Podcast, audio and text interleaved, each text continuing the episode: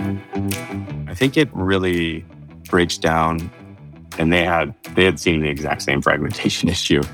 How we're trying to bridge this gap, potentially a, a little bit of a chilling effect. Yeah, and always easier to do this after the fact.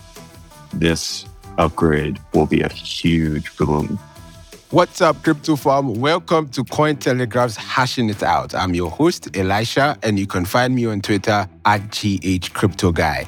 On this show, we will talk about crypto and everything Web3 with upcoming talent and leaders in the space.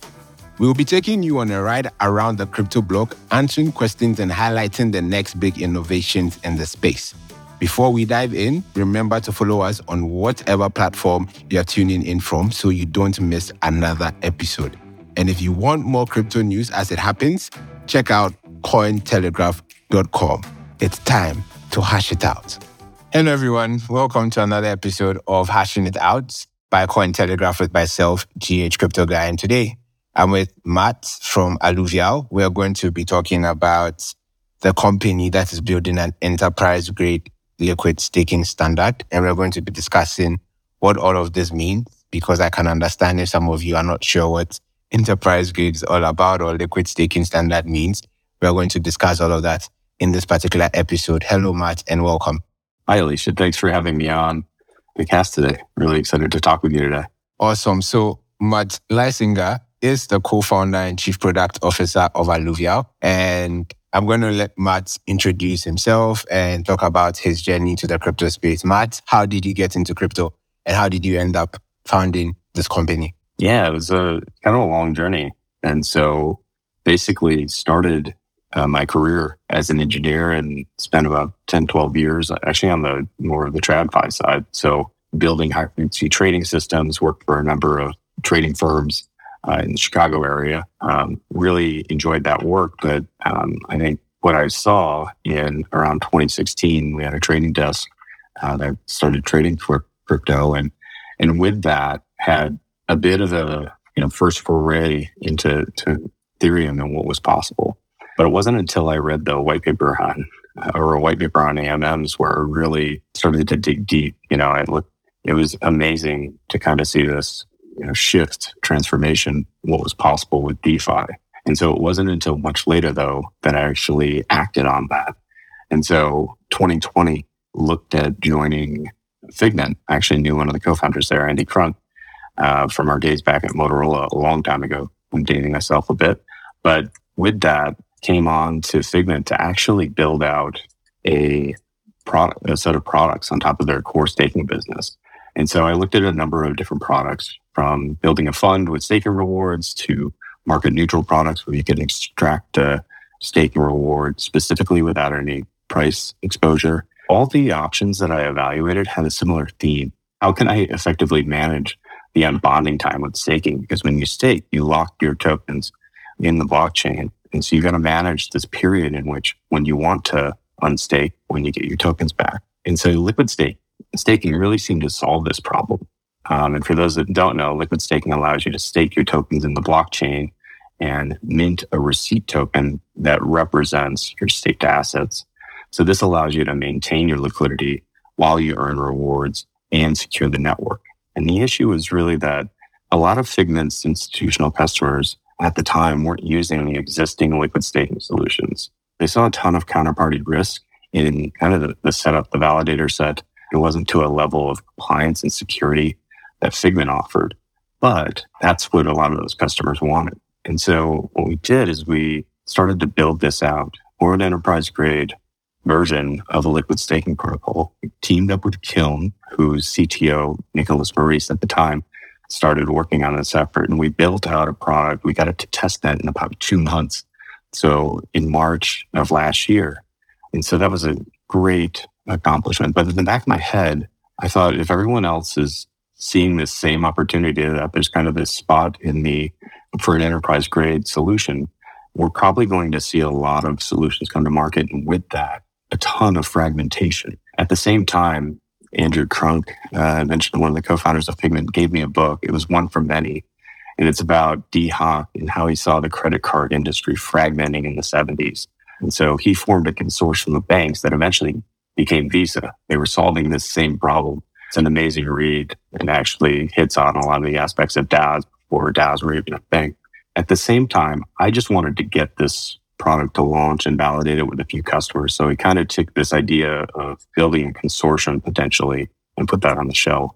Well, yeah, obviously with how these things come together, uh, Coinbase approached this and they had they had seen the exact same fragmentation issue, um, and they were looking at solving it in a similar way. And so, what we decided to do was, as competitors, join forces to build out Alluvial to support a protocol, the development of a enterprise grade protocol. And so we formed Alluvial to, to do just that and support Liquid Collective, uh, the enterprise grade protocol. And so we've taken this collaborative approach and we really want to empower global participation in securing the decentralized internet. And we want to work with the industry's largest participants to be able to do that. And we've brought together, we've got about 20 different teams now supporting Liquid Collective. Um, kind of an amazing feat considering where we were about a year ago. Sounds interesting. I think you've kind of explained part of what my next question is, but just in simple terms, what does it mean to build um, an enterprise grade liquid staking standard? Yeah, that's that's a good question. So I think it really breaks down into a few different areas, but first to kind of like touch on the need, right? So I think that we're seeing institutional adoption is absolutely on the rise. 74% of surveyed institutions are planning to buy digital assets in the future. And so with that, we want to get them involved with staking and we believe liquid staking is the best form of staking. But with that, there are a few hurdles. Compliance is one. So one of the things is KYC AML checks on all users and protocol operators in the protocol. And really, you know, we, we want to do this because we want to comply with a lot of the applicable laws to ensure that we're meeting the needs of a lot of mature businesses that want to use liquid staking but can't. We're also designing for transparency. And with that, we've got a few things that we do.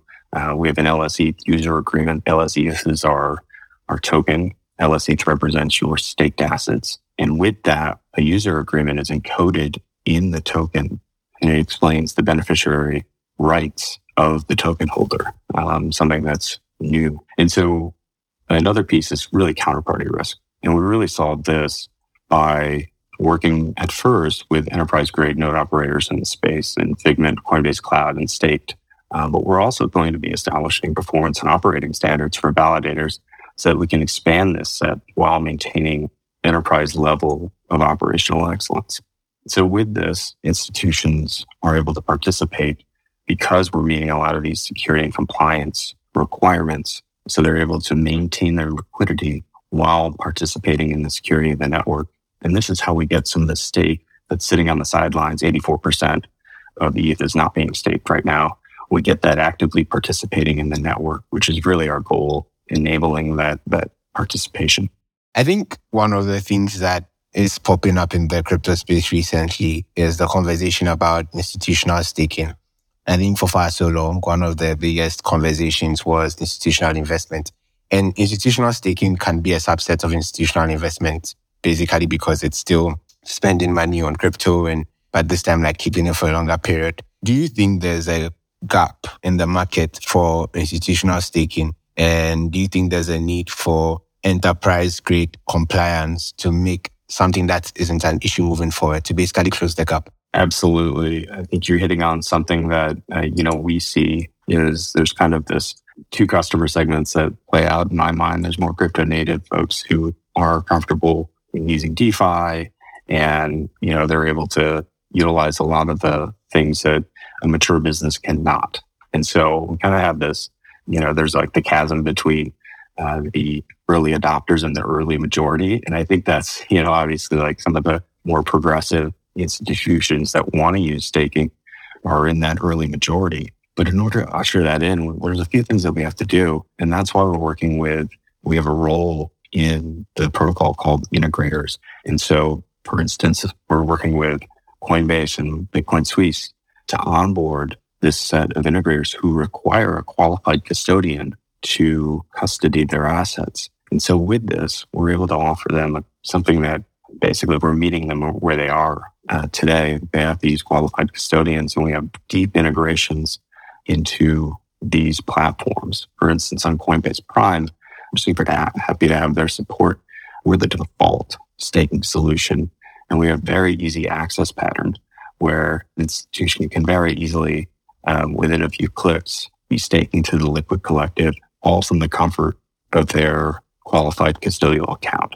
Um, so this is just one of the examples of kind of how we're trying to bridge this gap and usher in those that early majority institutional customers. Sounds interesting. Before we go on, let me pick your thoughts on the latest regulatory situation in the USA with like big companies like Kraken being asked to stop their staking services and Coinbase saying they are willing to go to courts and battle the SEC when it comes to the issue of staking and whether platforms like Coinbase and Kraken can provide such services. What do you think is going to happen moving forward when it comes to staking, not just in the USA, but in terms of like how countries are likely to regulate staking? It's a great question and super relevant.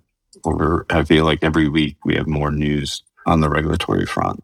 And I think regulatory clarity, I'm actually glad that kind of like almost being pushed into the conversations and having these conversations because we really want regulatory clarity. But staking is crucial for proof of stake blockchains. And what we're seeing is there's, there's primarily two types of staking that we see direct staking and actively managed staking. They each have implications uh, from a regulatory perspective, especially as it relates to token ownership, security, and transparency. If we look at Liquid Collective as a non custodial direct staking design. Users are able to maintain their beneficial ownership over their stake as they transact with the protocol.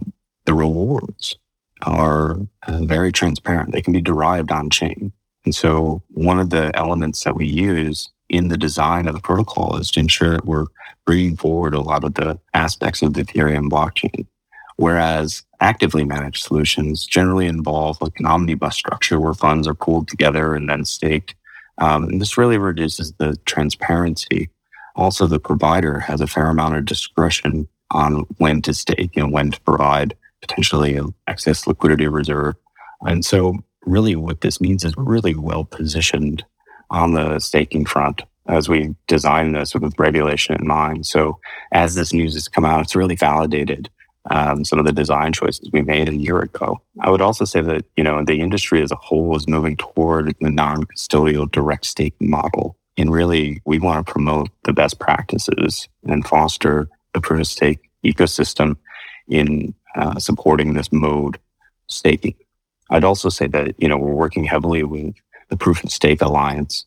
And so we helped with the drafting of a few white papers, one on the taxation of liquid staking and another on the regulatory stances in regard to liquid staking. Um, so we're happy to work with that group and really we want to encourage the growth of proof of stake protocols, you know, within the US, but really everywhere. Interesting. Do you think, since we just discussed institutional staking before we got to the regulatory um, conversation, do you think the growth we've seen in institutions being interested in staking is likely to slow down because of the lack of regulatory clarity. Because we've seen something similar happen with investors, like regular investors, institutional investors, where for so long, a lot of investors were not getting into the crypto space. Um, even ETFs took a long time, even with Bitcoin futures ETFs. And now we're having a similar issue with Bitcoin spot ETFs. Are we going to lose out on huge sums of money, or should I say like very good investments from institutions who are looking to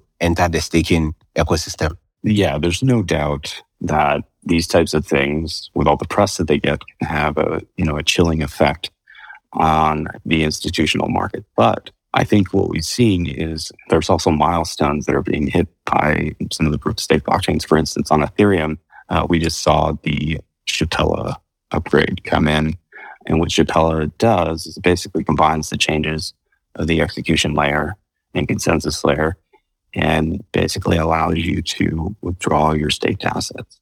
And so with this, I think this is going to de-risk participation in staking because you're able to actually withdraw your assets. A lot of funds have mandates where an indefinite lockup of funds uh, by a protocol is just not something that they're going to get comfortable with. So now I think we're actually going to see. So you've got kind of like the regulatory, potentially a, a little bit of a chilling effect. But then you've also got this piece that really we've been waiting for in the Shapella feature upgrade that we just saw uh, happen last week. So with that, we're going to, I think, going to see a ton of increased demand. And I would say specifically for liquid staking tokens, and I'll tell you why really quick. You've got exit and activation queues as you stake. So there's actually this variable called the churn limit that governs how many validators can be entered or exited per, per epoch. It's set to eight right now. So that really means that only 1800 validators a day can get into the active set. And so with that, you can imagine that these queues may grow. Uh, we saw that last week, and I think the, the queue last time I checked was around two weeks to exit your validator. And so with that, I think what we're going to see is liquid staking actually has even greater utility because you can just hold your token and exit your position whenever you like rather than being bound to these entry and exit queues. And so I think with this, you know, while you know, the market will evolve, I think this upgrade will be a huge boom for participation in not only staking, but really liquid staking. Okay, so let's come back to Alluvial and discuss your product. What is the difference between direct staking with the Liquid Collective and the omnibus, or should I say, pooled staking design of other projects? And like, how should consumers assess the different options when deciding what to choose?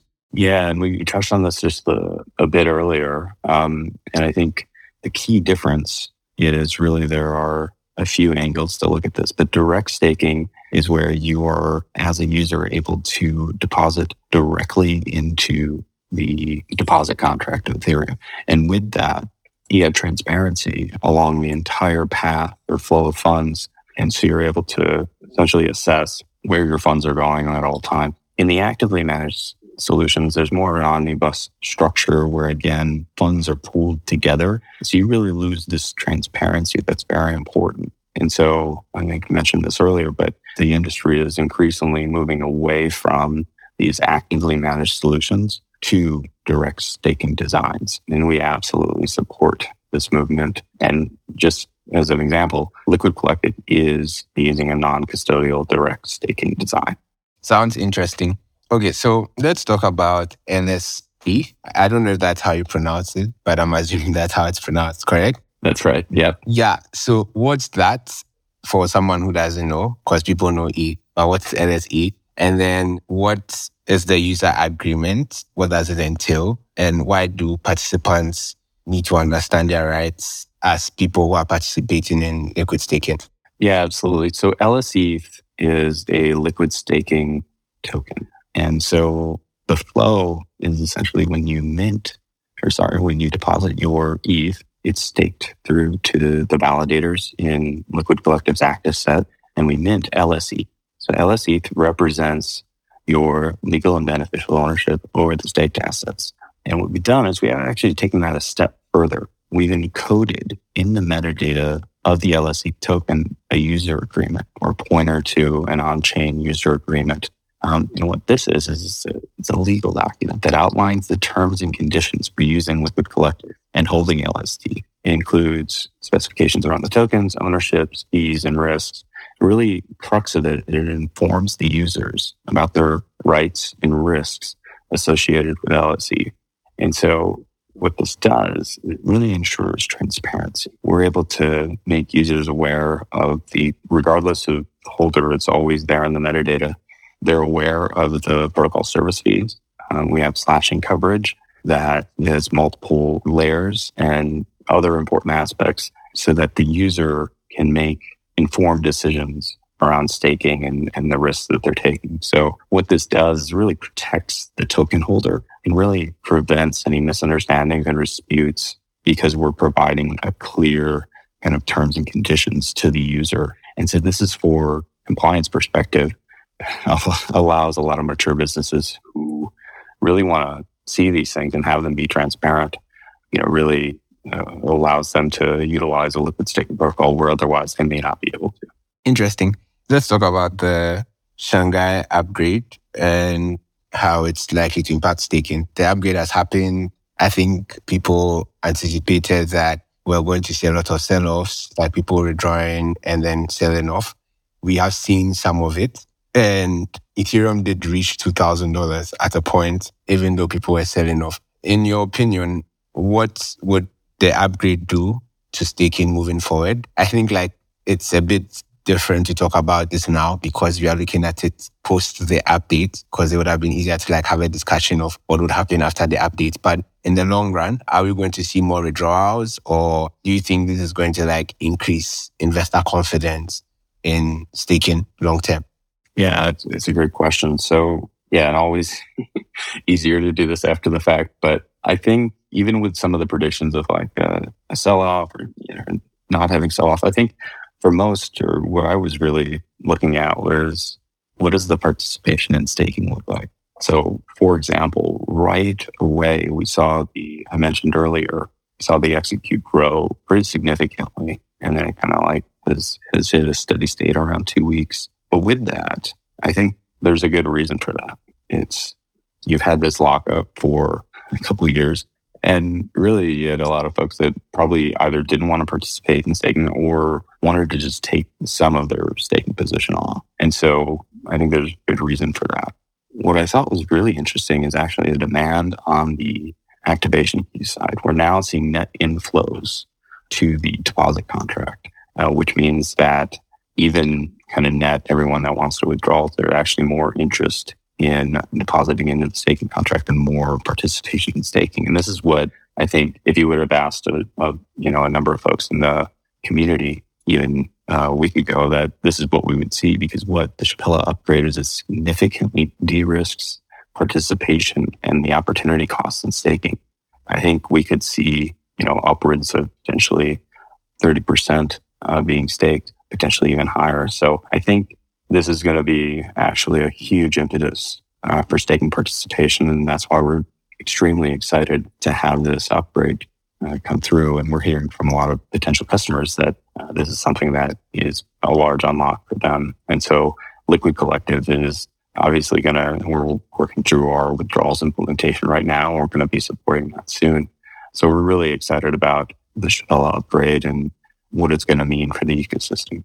Okay, good. Let's talk about another thing that some people look into when they are deciding where to stick, which is decentralization. Um, currently, how many nodes are operating your network or are running your network? Right now, so we have, uh, as far as node operators, we have three uh, node operators. Okay, what's the plan to make sure that you have more so that the operation is a bit more decentralized? Yeah, absolutely. It's a really good question. So first, I guess I would just say that decentralization, there are a lot of different parameters. And right now we're kind of at the start of what this looks like. And some of the parameters are obviously the number of node operators in your set, but there are a number of other things that you should look at when you kind of look at a, a protocol's decentralization score. And really, it's, you know, are they running a multi-client architecture, multi-region, multi-cloud setup? And I think that all of our node operators absolutely check all of those boxes. And so, as I said before, we're really looking to meet or hit the bar from this enterprise grade standard so that we can meet our customers' needs. But what we want to do is actually define validator performance standards that we're going to be publishing and open sourcing to enable other node operators to join the set while maintaining uh, this enterprise level. And so I guess I'll just end with, you know, we're at the start, but we absolutely have a path to maintaining quality while introducing other validators in the set. Sounds interesting. Let's talk about the future of staking and what the ecosystem is likely to look like in the next five years. Where do you think this ecosystem is going and what bold predictions would you make for the next five years? I think first, I, I would hope that we've at least come a little closer to achieving our, our goal of having global participation in securing the decentralized internet. I think there's a lot of different ways it can play out, but one way might be that, you know, liquid staking will probably become, in my mind, the preferred way to stake. And with that, I think that we're going to see it recede into the background. Um, and what I mean by that is we're really building a primitive that others can build on top of. Because what liquid staking does is it kind of changes, uh, it's a paradigm shift it decouples the security layer from a liquidity layer and allows builders to start building on top of that. In fact, we're already kind of seeing some interest in doing that, uh, both on the centralized and decentralized sides. I think uh, as a part of this, you know, there will be a number of products that will be built on top of liquid staking. I think with EigenLayer, we're seeing this too, where essentially you'll see a number of products that are built and basically the end user staker will not necessarily know that they're even staking. And so one of the areas that, you know, I think we'll focus on over the next year is starting to help enable those builders to start building on top of uh, Liquid Collective. And so, yeah, I think in five years' time, my hope is that we've made it extremely easy to use staking. Looking forward to that. Um, hopefully, my grandma and grandpa can all stake easy in the next five years. Or thank you so much for being on the show with me, Matt. Um, really appreciate it and look forward to speaking to you again um, in the next five years to see how far Alluvial has come in staking. Thanks, Elisha. I've really enjoyed the chat today. Thanks. And thanks to everyone who listened in. I'll see you in the next episode. All good things must come to an end, and so does our show. You've been listening to Hashing It Out by Cointelegraph where we talk about crypto and everything Web3. I'm your host, Elisha at GH Crypto Guy on Twitter. And if you liked this episode, please make sure to subscribe and leave a review. Please do this, it will really help us out. I need to get out of my mom's basement. Don't get me fired. Subscribe wherever you're listening to us. Leave a review and have a great day. Thank you.